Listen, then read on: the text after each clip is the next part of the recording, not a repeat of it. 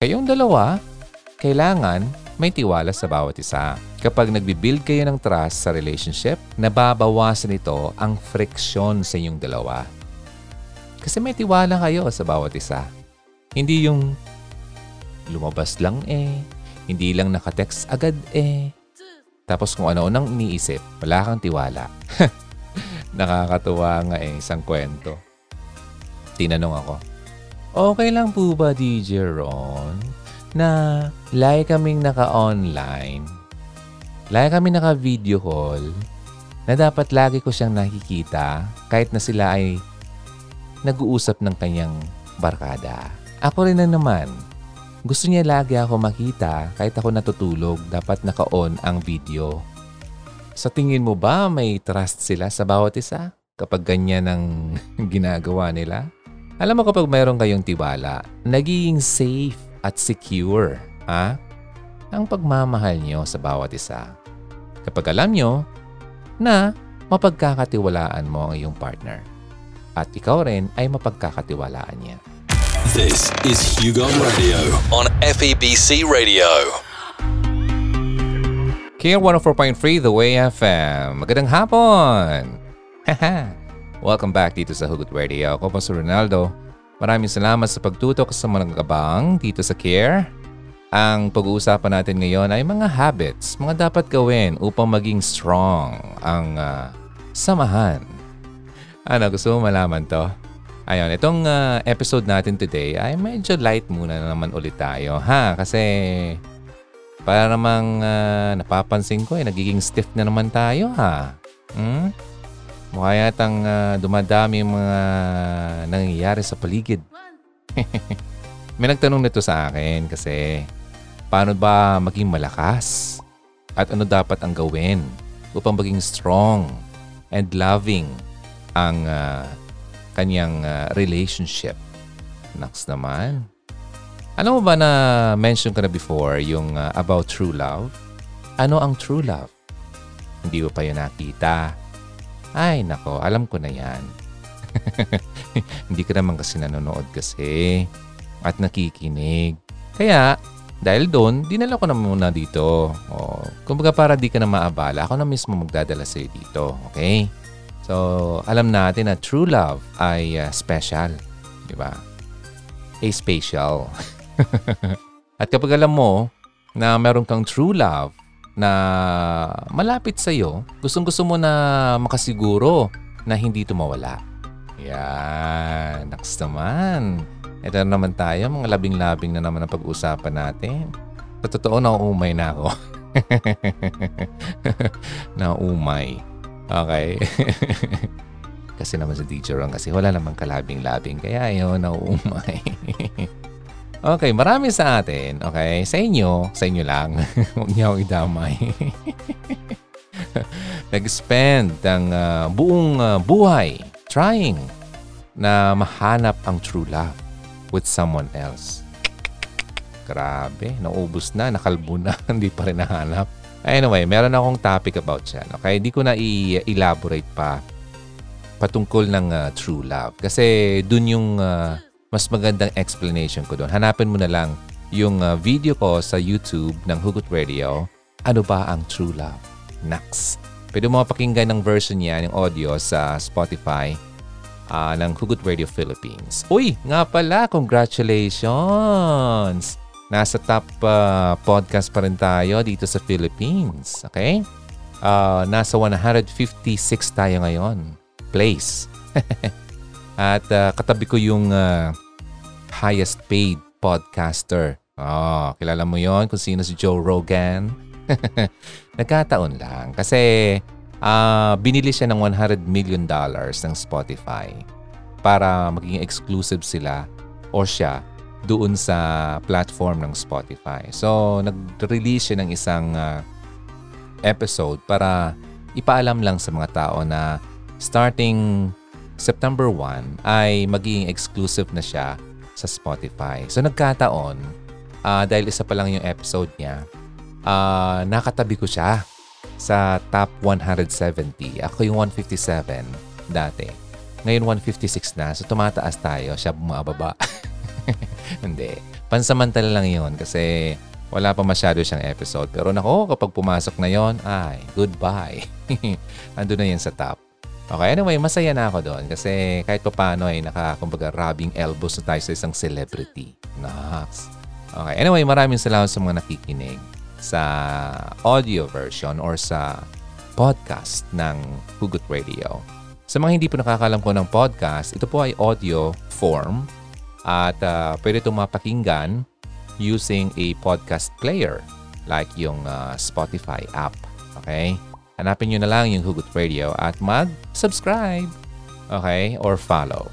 Now, kung gusto mong video form, doon kayo sa YouTube, okay? And meron din ako mga video sa Facebook page ng Hugot Radio.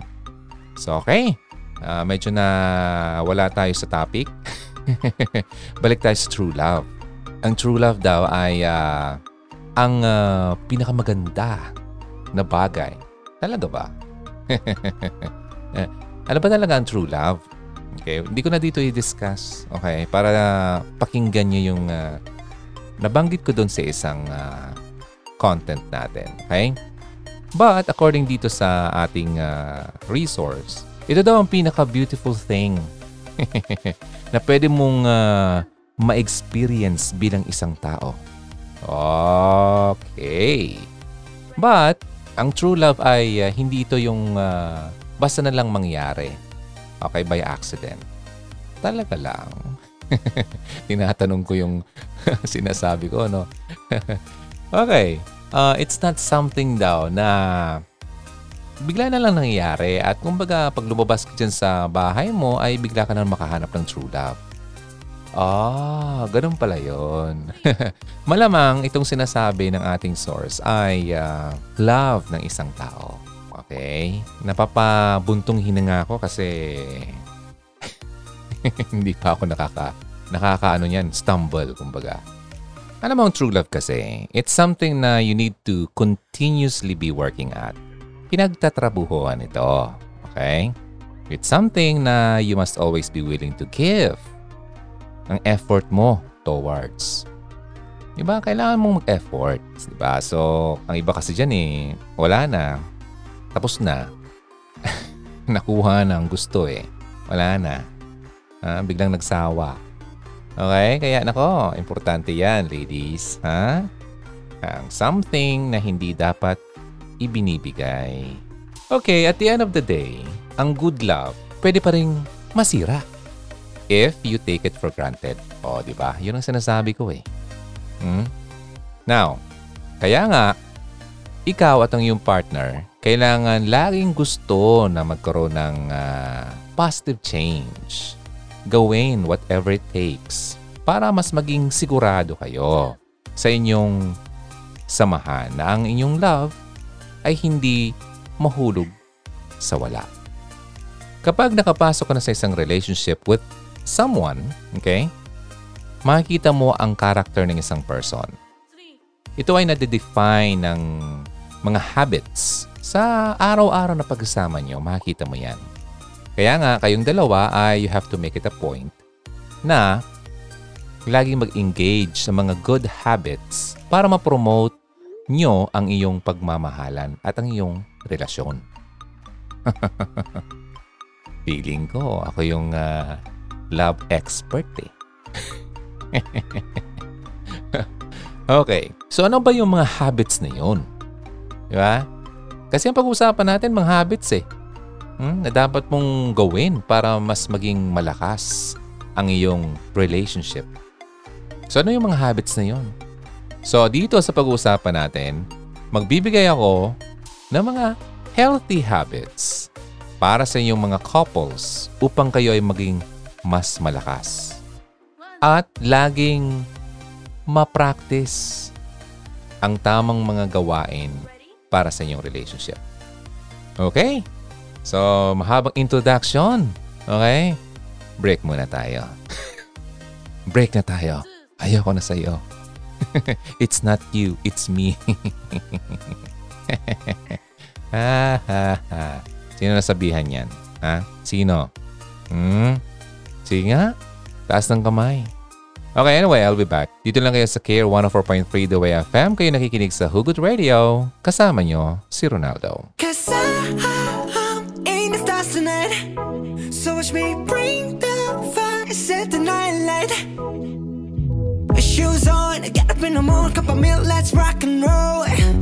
Kink out, kick the drum, rolling on like a rolling stone.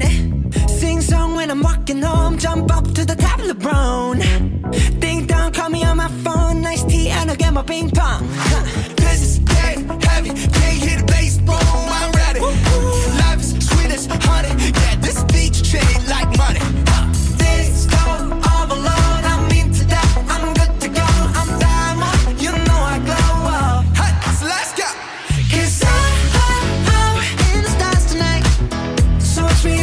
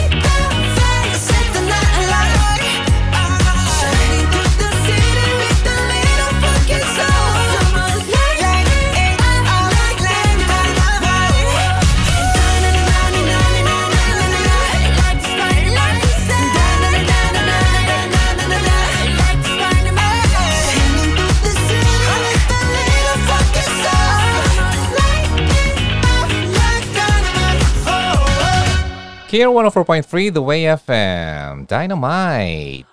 So, ready na? Okay? Ano ba yung mga habits na dapat mong gawin? Okay? Para mas maging malakas ang iyong samahan. Numero 1. Okay? Huwag humintong alamin o pag-aralan ang kasama mo. Ayun. Always try to learn something new. Okay? As much as possible, dapat yun ang gagawin mo.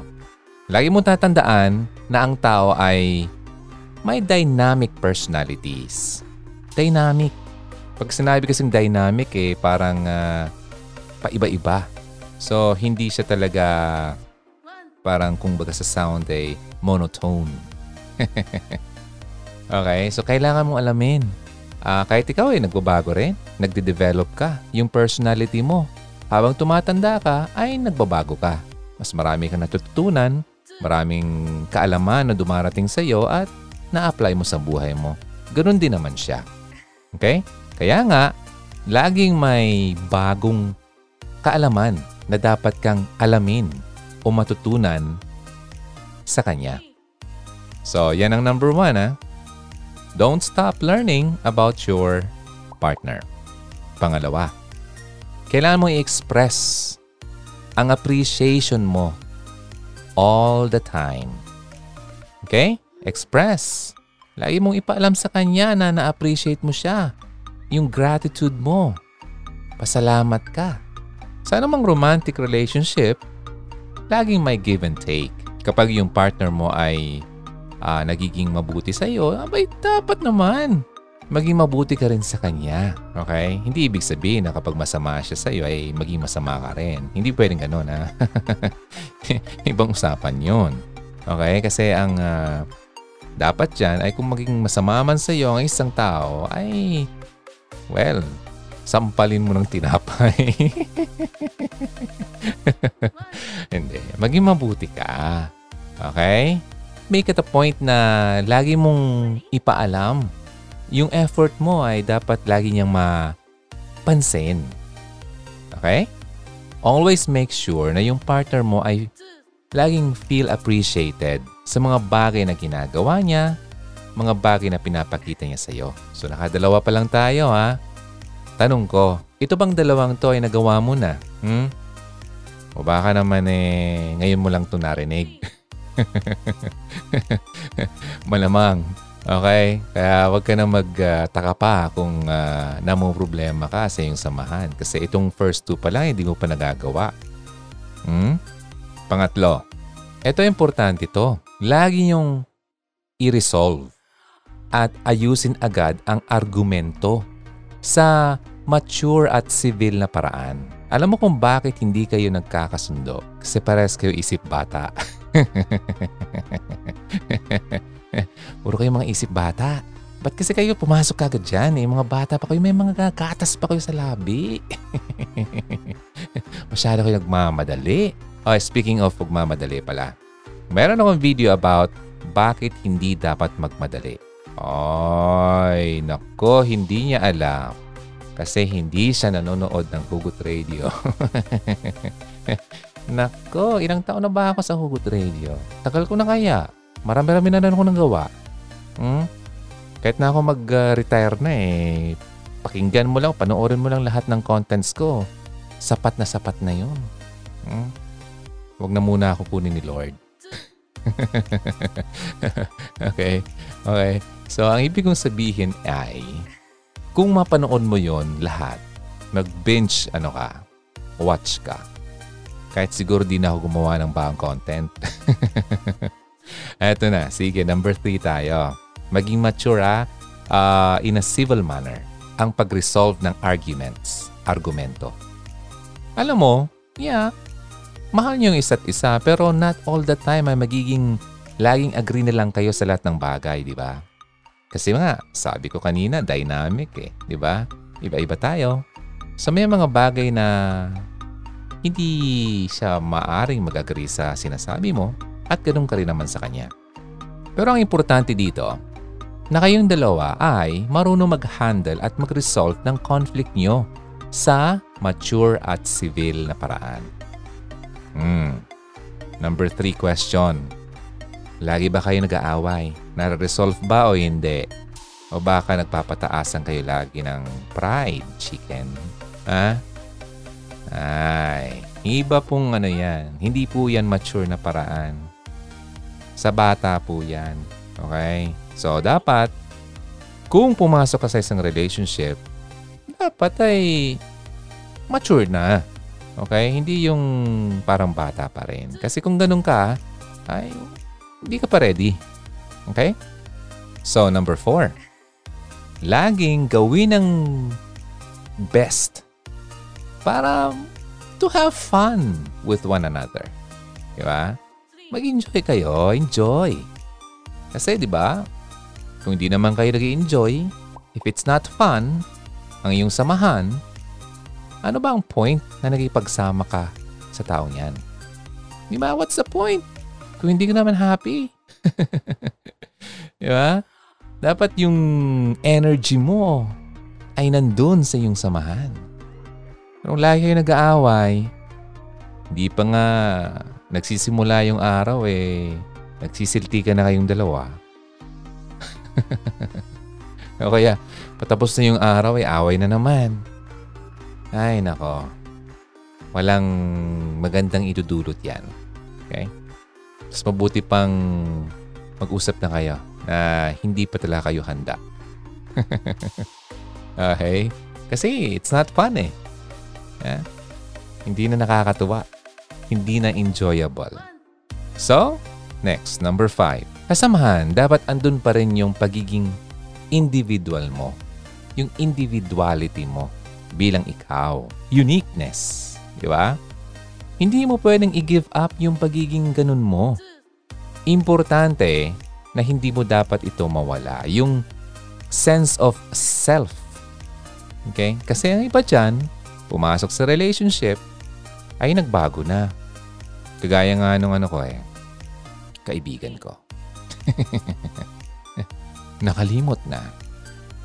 Ni hindi na makareply. Ano?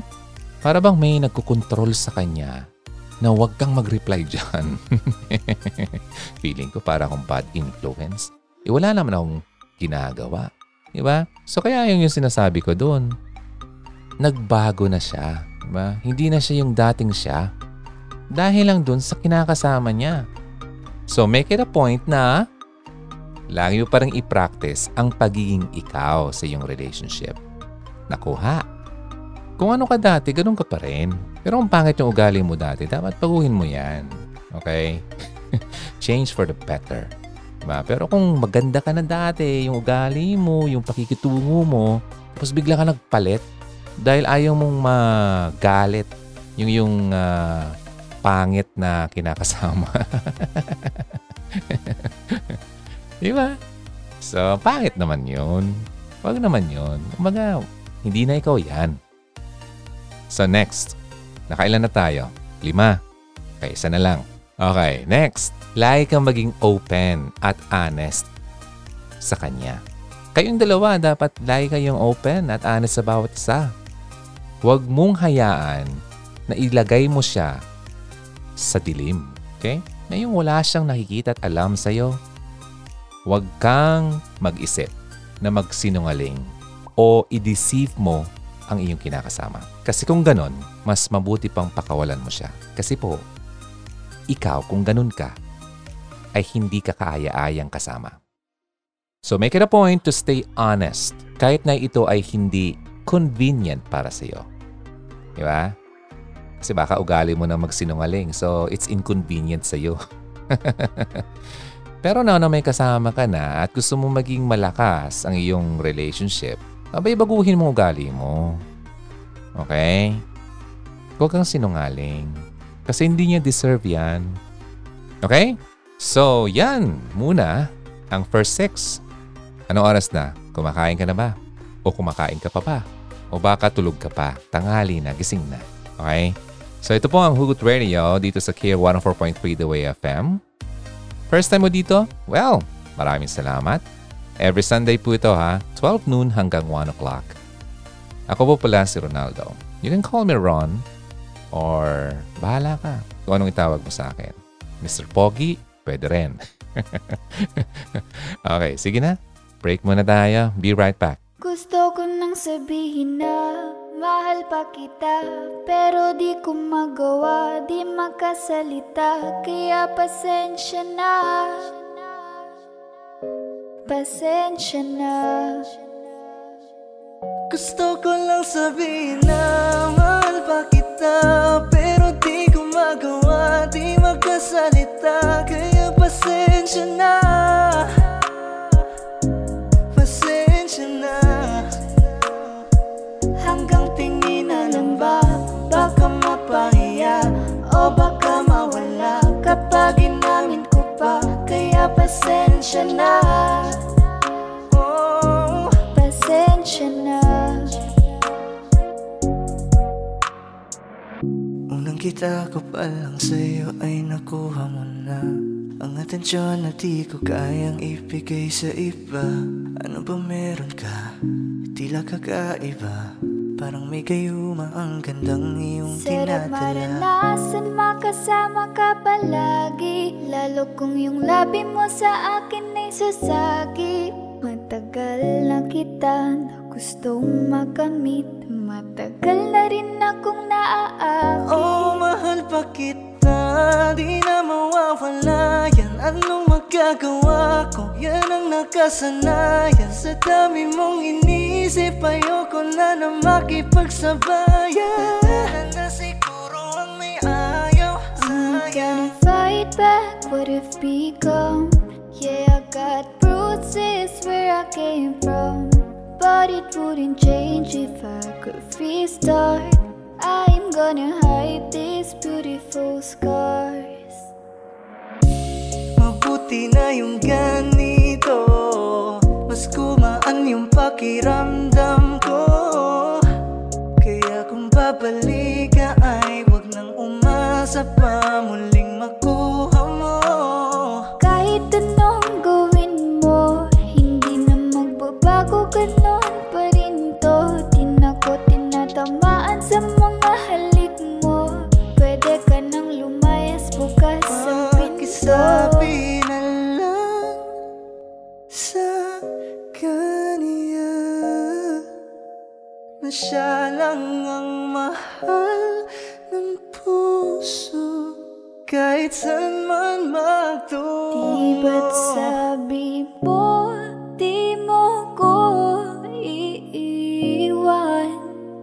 Di ba babayaan ako'y mag-isa?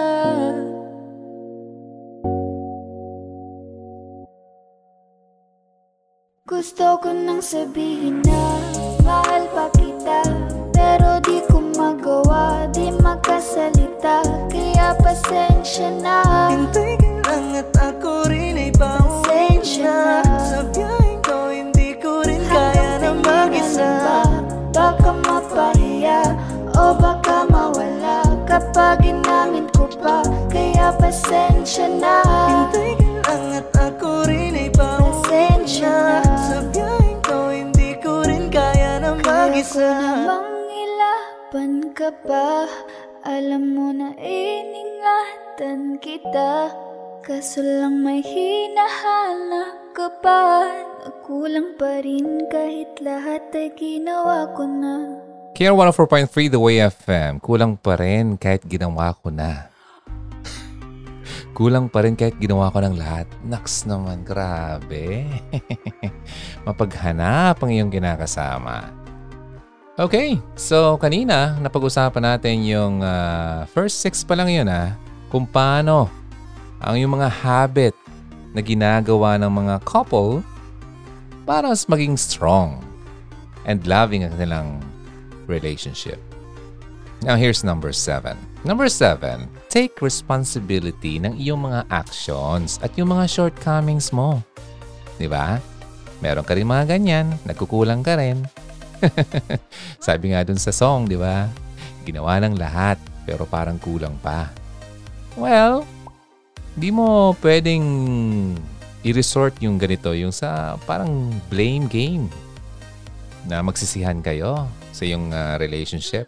Kung gusto mong tumagal ito, pag yung nagtuturoan kayo, parang lagi kayong mga, sabi ko nga kanina, para kayong mga bata, di ba? Kapag mayroong hindi magandang nangyari sa iyong samahan, dapat kailangan mong ma-acknowledge ito. Yung sarili mong pagkakamali, yung shortcomings mo, na malamang ito yung nakapag-contribute sa problema niyong dalawa. Yung ganyang klaseng pagiging humble, yung humility, hindi kayong mapagmataas. Alam mo, malayo-layo mapupuntahan niyo yan. At kayong dalawa, mas lalong tatagal at lalakas. So, ang tanong ko sa iyo, kapag ba nagkakamali ka, tinitake mo ba yon bilang responsibility mo sa mga actions na nagawa mo, o baka siya ang sinisisi mo? Isip-isip. Next, number 8. Lagi kayong mag-communicate sa bawat isa. Consistently. Okay? Well, lagi mo na yung narinig, di ba? Na yung communication ay talagang makakapagpalakas at importanteng bahagi ng isang relationship. Pag-uusap. Kasi sabi ko nga dati, walang sino mang tao nakakabasa ng isip ng iba. So malamang ikaw, hindi niya nababasa ang iniisip mo. At ikaw rin, hindi mo nababasa ang iniisip niya. Kayong dalawa ay kailangan lagi updated. Okay? Lagi kayong dapat mag-aim na sa isang pahina. Yung dapat lagi kayong nagkakaintindihan. Baka kasi nasa page 35 ka, eh siya pala nasa page 55 na. Masyado kang slow.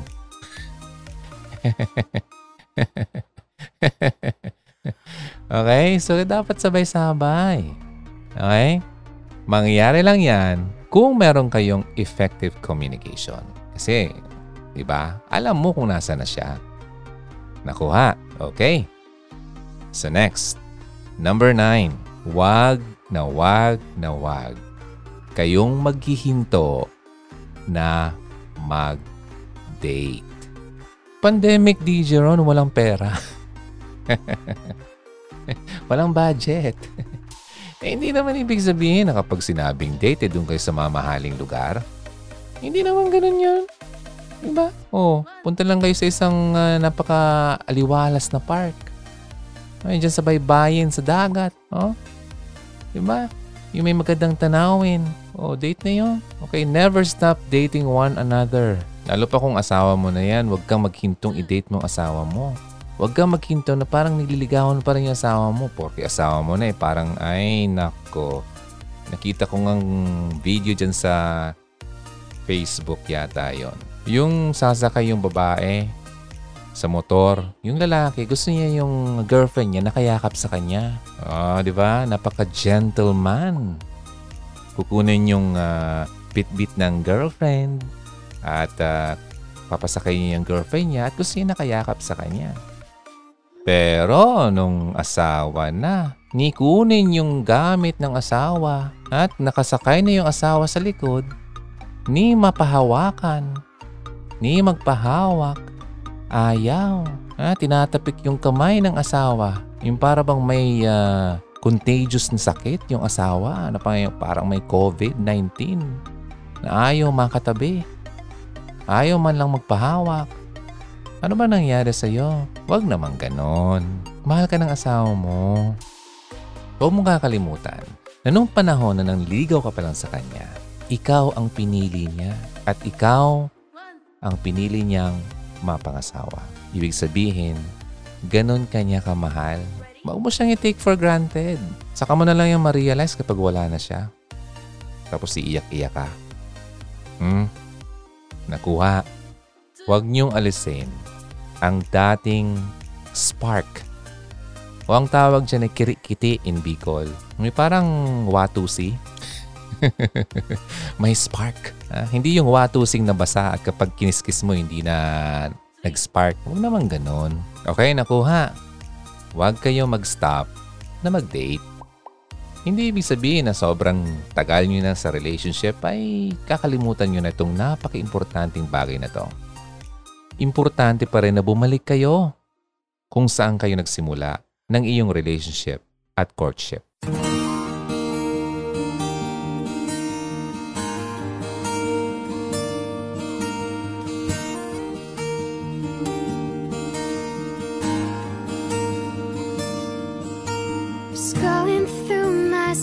Phone for the 20th time today.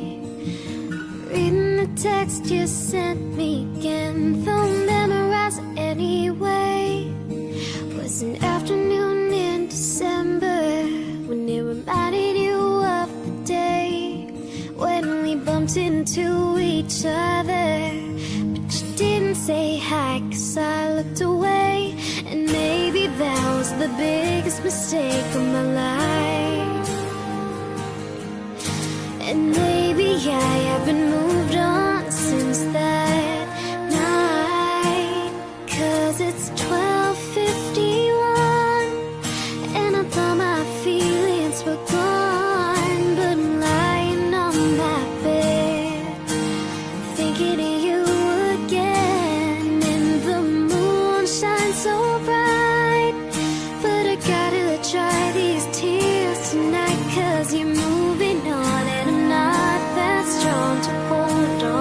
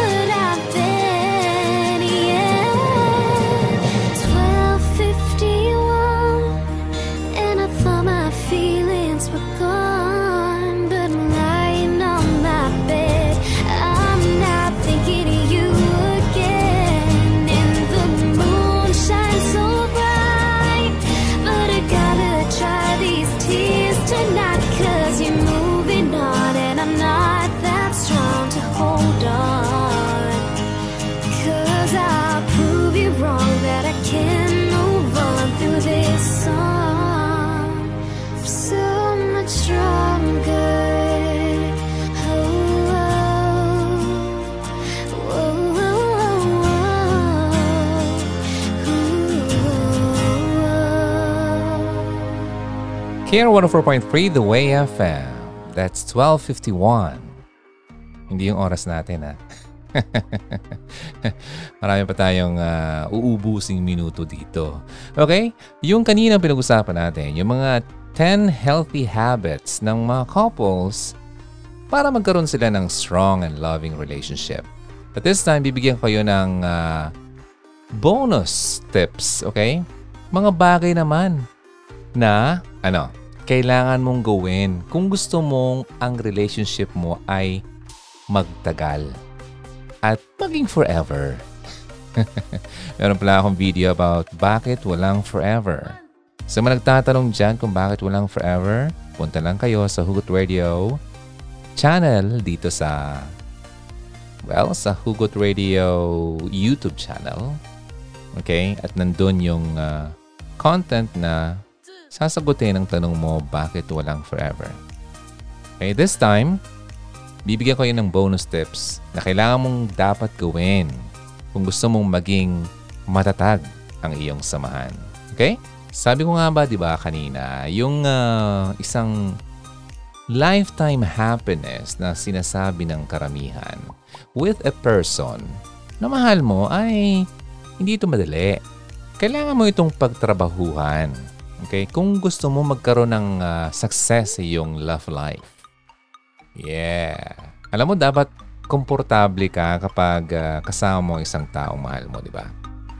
Kaya lang, may mga hardships tayong may encounter na kailangan mong maging handa kapag ikaw pumasok sa isang relationship. Narito mga bagay na kailangan mong gawin upang ito ay tumagal. So, second half tayo ng pag-uusapan natin at medyo maging mabilis na ako kasi baka maubusan tayo ng oras.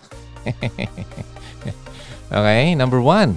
Kailangan mong i-practice ang iyong patience at ang iyong understanding. Tanungin mo sarili mo, meron ka ba ganito? Meron ka bang pasensya at pag-uunawa? Patience and understanding ay lagi na magkasama. Importante yan sa isang romantic relationship. There's no way na ang dalawang tao ay magiging magandang samahan kung hindi sila patient sa bawat isa. Yung walang hindi nagpapasensyahan. At kasama sa pagiging patient ay dapat meron kayong pag-uunawaan at empathy sa bawat isa. Okay? So, dapat meron ka niyan. Number two. Kanina nabanggit ko na to, yung communication. So you have to always communicate with one another. Hindi ko na masyadong pahabain pero vital ito, importante ito sa bawat isa na dapat lagi kayong nasa parehas na pahina. Inulit ko lang kasi importante ito. Kailangan mong i-discuss ang mga bagay na kailangan yung pag-usapan. Huwag kayong matakot na pag-usapan ng mga bagay na dapat yung pinag-uusapan. Kapag may need na kayong dalawa ay mag-usap, kailangan nyo talaga mag-usap. Number three, na-mention ko rin ito kanina pero kailangan kong i-elaborate. Yung pagiging honest, hindi dapat ito negotiable. Okay? Dapat ito ay laging kasama. Nako, number one issue ito sa akin on. Yung, alam ko kasi ang honesty, dapat hindi lang ikaw, dapat parehas kayong dalawa. Kasi nung time, ako lang yung nagiging honest. Diba? Ako lang laging nag-update. Ako lang lagi ang gustong umayos. Diba? Sabi nga nung bata pa tayo, honesty is the best policy. Yun. And this should always apply sa relationship. Number four, respect. Laging andyan. Lagi niyong obserbahan ito. Lagi niyo itong gawin. Kung gusto niyo maging functional ang iyong samahan, dapat laging may respeto. Kung gusto mong irespeto ka, mahalin mo. Kung gusto mong mahalin ka, irespeto mo. O di ba? Ayaw mo sa partner mo na hindi ka nirespeto, di ba? Or hindi ka vina-value. So, kailangan mong i-value siya at irespeto rin siya bilang isang tao. Respecting them, ibig sabihin, matuto kang mag-observe ng iyong boundaries. May mga boundaries din tayo. Okay? So, kasama na yan. Next, number 5. Trust. Hindi dapat mawala o mabreak. Nako, importante yan sa relationship kung gusto mo itong tumagal. Kayong dalawa, kailangan may tiwala sa bawat isa.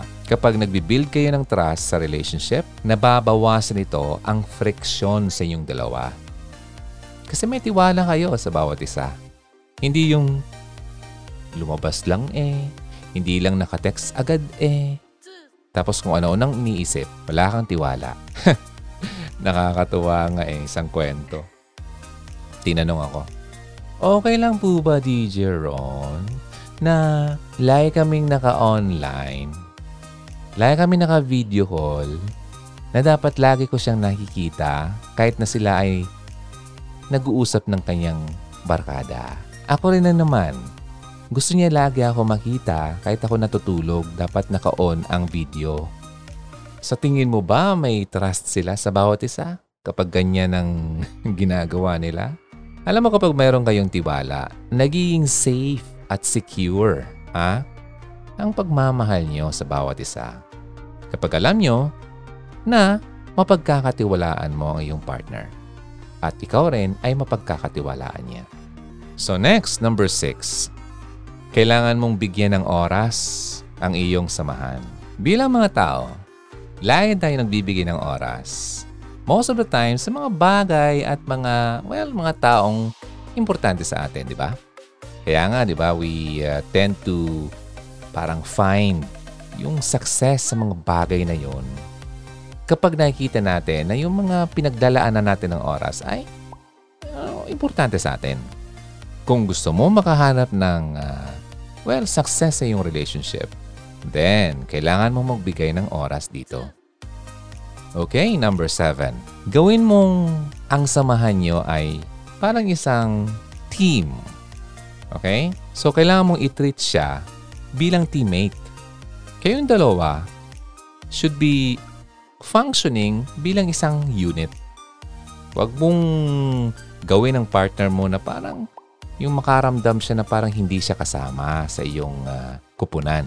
Yung parang feeling niya hindi siya kakampi at nangipag-compete ka sa kanya. So, dapat lagi mo ring ipaalam sa kanya na siya ay suportado mo. Okay, number 8. Na-mention ko na to kanina. Pero ngayon, ulitin ko, be humble. Alam mo ang pagiging humble? Ito ay importante. Merong value ito. Make sure na ina-acknowledge mo ang iyong imperfection. Meaning, alam mo na you are prone to committing mistakes. Diba? So, i-open mong sarili mo sa criticism at i-recognize mo na laging may room for learning at improvement. So, kapag ganon, ibig sabihin, nagiging humble ka. Hindi yung parang iniisip mo, ikaw ang laging tama at hindi ka nagkakamali. Mali po yun. Okay, so next, dapat meron kang attention to detail. Yung parang nanonotice mo yung mga little na mga bagay sa iyong samahan. Diba? Nagiging mindful ka sa mga maliliit na bagay. Alam mo kapag ganyan ka, nako, malayo-layo ang iyong mapupuntahan. Number 10, kanina rin na-mention ko na maging ikaw pa rin. Bilang ikaw. Essential ito eh. Huwag mong mawala ang iyong sense of self kapag pumasok ka sa isang samahan. Sabi nga, you always have to be your person. Ikaw yan eh. Pero, sabi ko nga, kung magbago ka man, para sa kabutihan. Di ba ayaw mo na baguhin ka at ayaw mo rin na mabago siya? Gusto mo na magstay lang siya the same. Parang kanta, stay the same. Yung tao na una mong nagustuhan at hanggang ngayon ay hindi siya nagbago. Dapat ganun ka rin sa kanya. Okay. Alamin kung kailan tumalikod sa isang laban. Alam natin, natural ito, na may mga darating na bagay na hindi nyo pagkakaintindihan. May darating na mga pagkakataon sa iyong dalawa na, posibleng magkaroon kayo ng, hindi pagkakaunawaan. Okay lang yun. Natural yun sa samahan. That's normal. But, you should always be willing to have disagreements. Alam mo kasing natural yan. Kaya lang, kailangan mong alamin ang iyong laban. Kasi minsan, ang pagiging panalo sa isang labanan ay hindi worth it. Okay lang magpatalo, yung mahal mo naman ang nanalo. May mga arguments kasi na kailangan mong i-let go na lang. Huwag mo nang patulan. Patula ka kasi. Okay, so isa na lang. At ito ang pinaka-importante. Love with all your heart. Love me with all of your heart. That's all I want, love. Oh, kanta yun. Ay, you should never look to hold yourself back kapag nagbibigay ka ng pagmamahal sa taong minamahal mo. Huwag mong pigilan. Huwag mong pigilan, huwag mong pigilan. Kasi di ba, siya ang makakasama mo. Parang walang sense kasi kapag pinipigilan mo sarili mo pagdating sa pagbibigay ng pagmamahal mo and affection sa taong kinakasama mo. Nonsense, di ba? So again, love with all your heart. But don't forget, yung pinaka-importante na lagi kong sinasabi, sa isang relationship, hindi ito magiging successful kapag hindi mo sinama si Lord sa iyong samahan.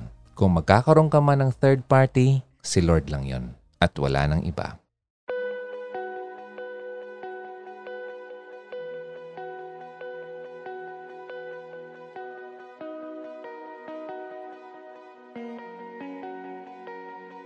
So ang tanong, paano ba ilalagay si God sa sentro ng iyong relationship? Meron akong additional tips before we end this episode. Okay? Yung mga babae, laging sinasabihan, di ba, na maghanap ka ng lalaki na mamahalin ka ng mas higit pa sa ibang mga babae. Hindi ba pwedeng ganoon din ang gawin mo sa iyong kapareha? Di ba para fair? Kung gusto magkaroon ng better assurance ng isang long-lasting relationship, narito yung mga bagay na dapat mong gawin. But first, you have to find a person who loves God more than he or she would ever love anyone else. Naintindihan? Ang taong dapat na pipiliin mo, dapat mas mahal na higit si Lord kaysa sa ibang tao. And that includes you. Bakit? Dahil ang taong mahal si Lord, someone who fears and obeys God. That means, gagawin niyang lahat to be Christ-like sa pag-handle ng relationship. Narito yung mga humility, yung honesty, yung faithfulness, yung patience, and so on, and so on. Di ba? So narito yung mga ways na posibleng mag-lead sa'yo, sa inyong dalawa, closer to Him. Number one, i-strengthen mo ang personal relationship mo kay Lord. Hindi mo pwedeng i-direct yung relationship mo sa isang spiritual level kung wala kang ganito, kung hindi mo pa na-reach yung personal relationship na yan. Bago mo ito ma-impose sa iyong relationship, kailangan mo munang palakasin ang sarili mong faith at relationship with your Creator. He can only work sa relationship mo kung i-allow mo lang siyang mag-work sa una pa lang. Pangalawa, love God first before your partner. Diba? Sabi ko kanina, nakakatuwa, diba? 21st century na tayo, ganyan pa rin ang iniisip mo, DJ Ron. Well, alam mo kasi, si Lord kasi gusto niya yung relationship na parang tatay at anak. So, yung anak, siya yung tatay. And, lagi mong tatandaan, He has always the right to demand na He should be your first in your life dahil He created you. So, number three, fear the Lord. Na-mention ko tong fear na to sa isang vlog ko na nag-trending talaga. Yung two types of fear. Hindi ko na yun i-discuss dito. Hanapin mo na lang yun. Yung sabi ko doon, natatakot ka ba? Now, fear the Lord. Kung love mo talaga si God, you would fear to do anything na hindi siya mapipilis. Not because na magagalit siya talaga, but because ayaw mo siyang masaktan. And that includes cheating on your partner. Naku ha. So hindi ka makakaisip na magloko sa iyong partner dahil you have this fear kay Lord. So yung mga binabangkit ko dito, mga paraan upang maging sentro si God sa iyong relationship. Number 4, pray for each other. Pagdasal niyo ang bawat isa. Kasi daw, if you are praying for a person, nagiging spiritually attached ka na sa kanya.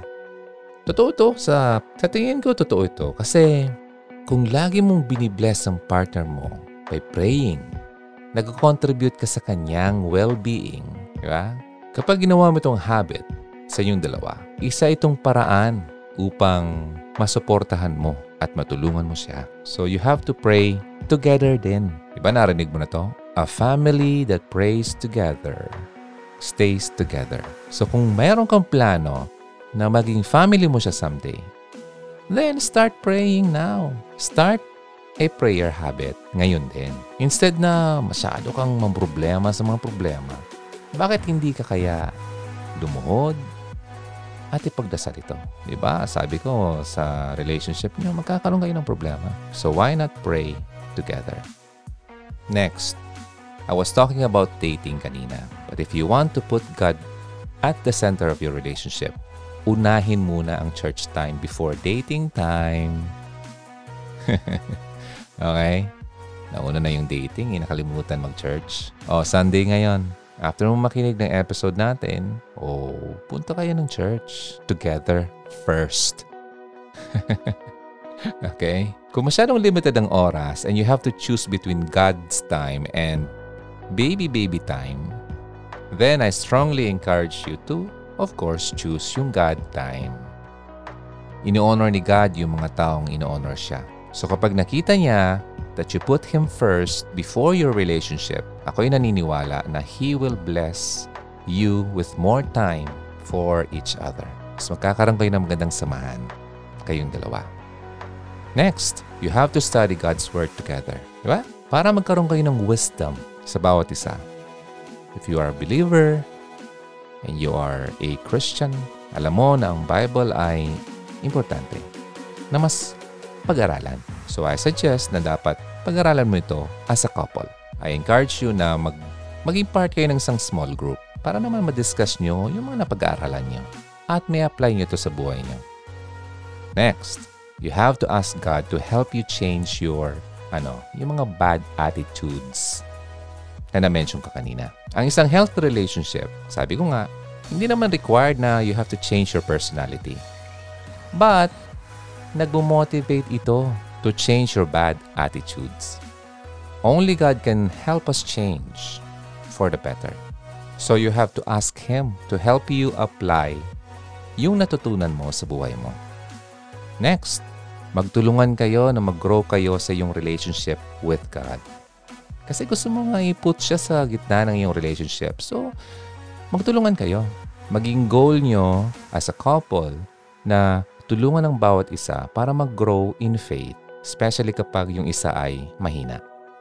Do this together. Next, lagi mong tatandaan na ang partner mo ay fearfully and wonderfully made by God. Diba? Minsan, natitempt tayo na makumpare natin yung kapartner natin sa ibang tao. Na mas mabuti pa yung si ganyan. And you are wishing na sana iba yung kasama mo.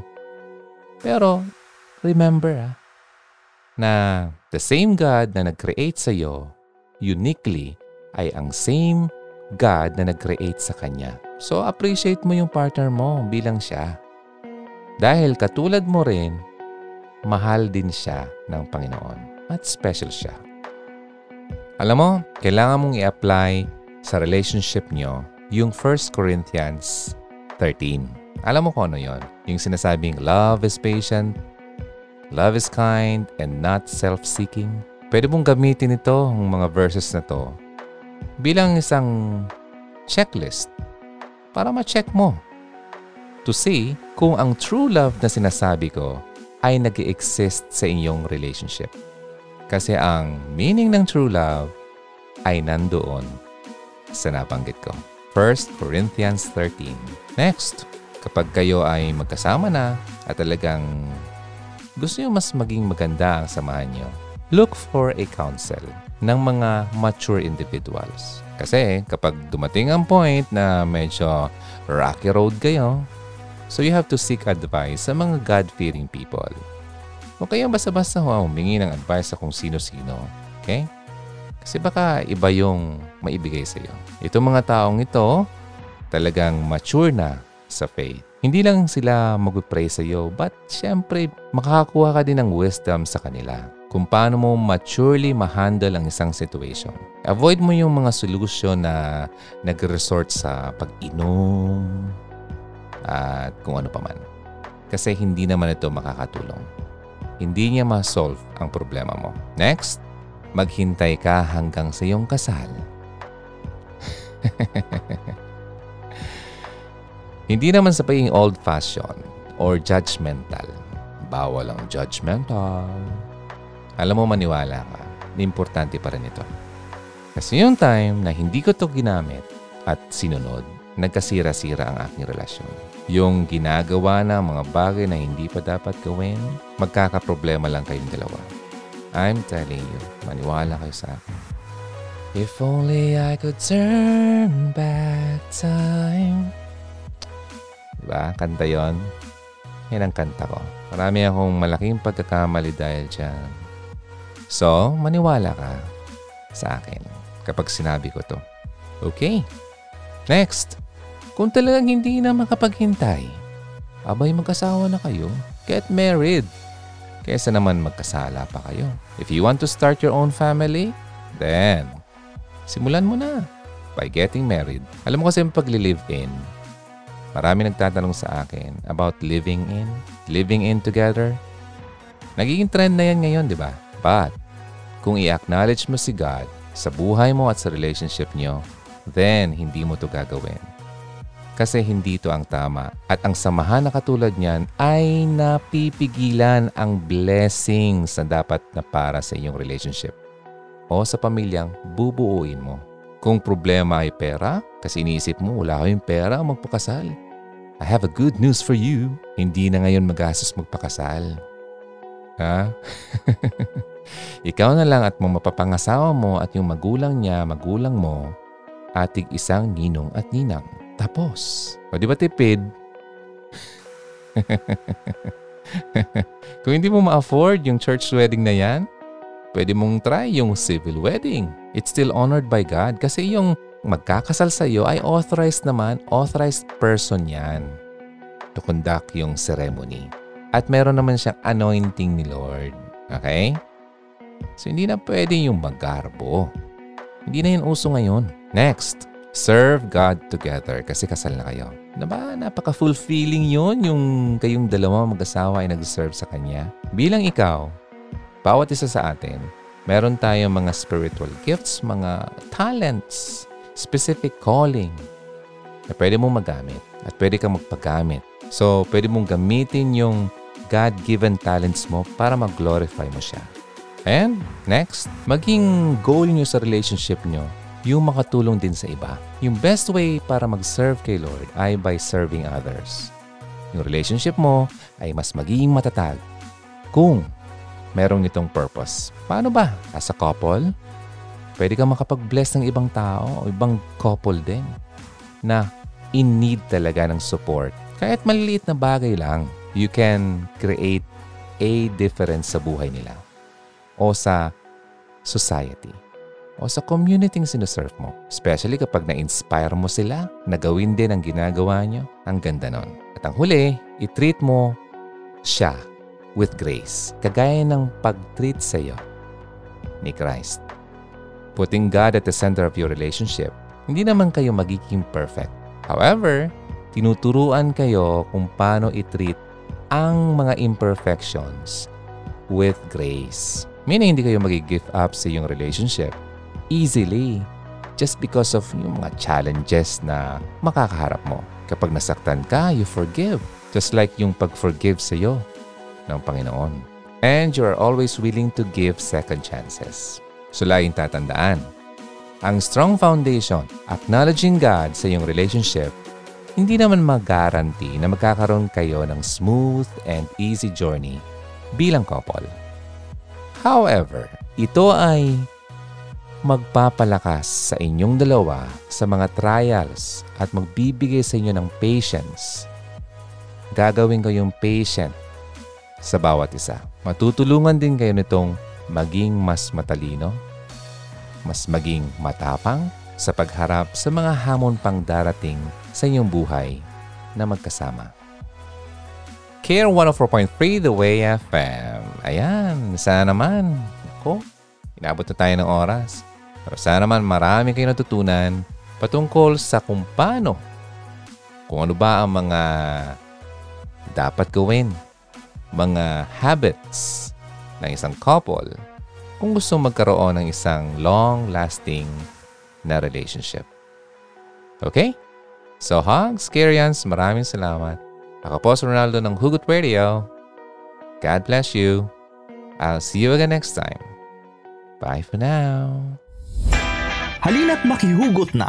Kontakin mo kami sa 0946-763-9858, 0929-359-4298, o sa 0915-931-7184. Kung nais mong makipag-ugnayan kay DJ Ron, maaari din siyang bisitahin sa kanyang YouTube channel sa Hugot Radio.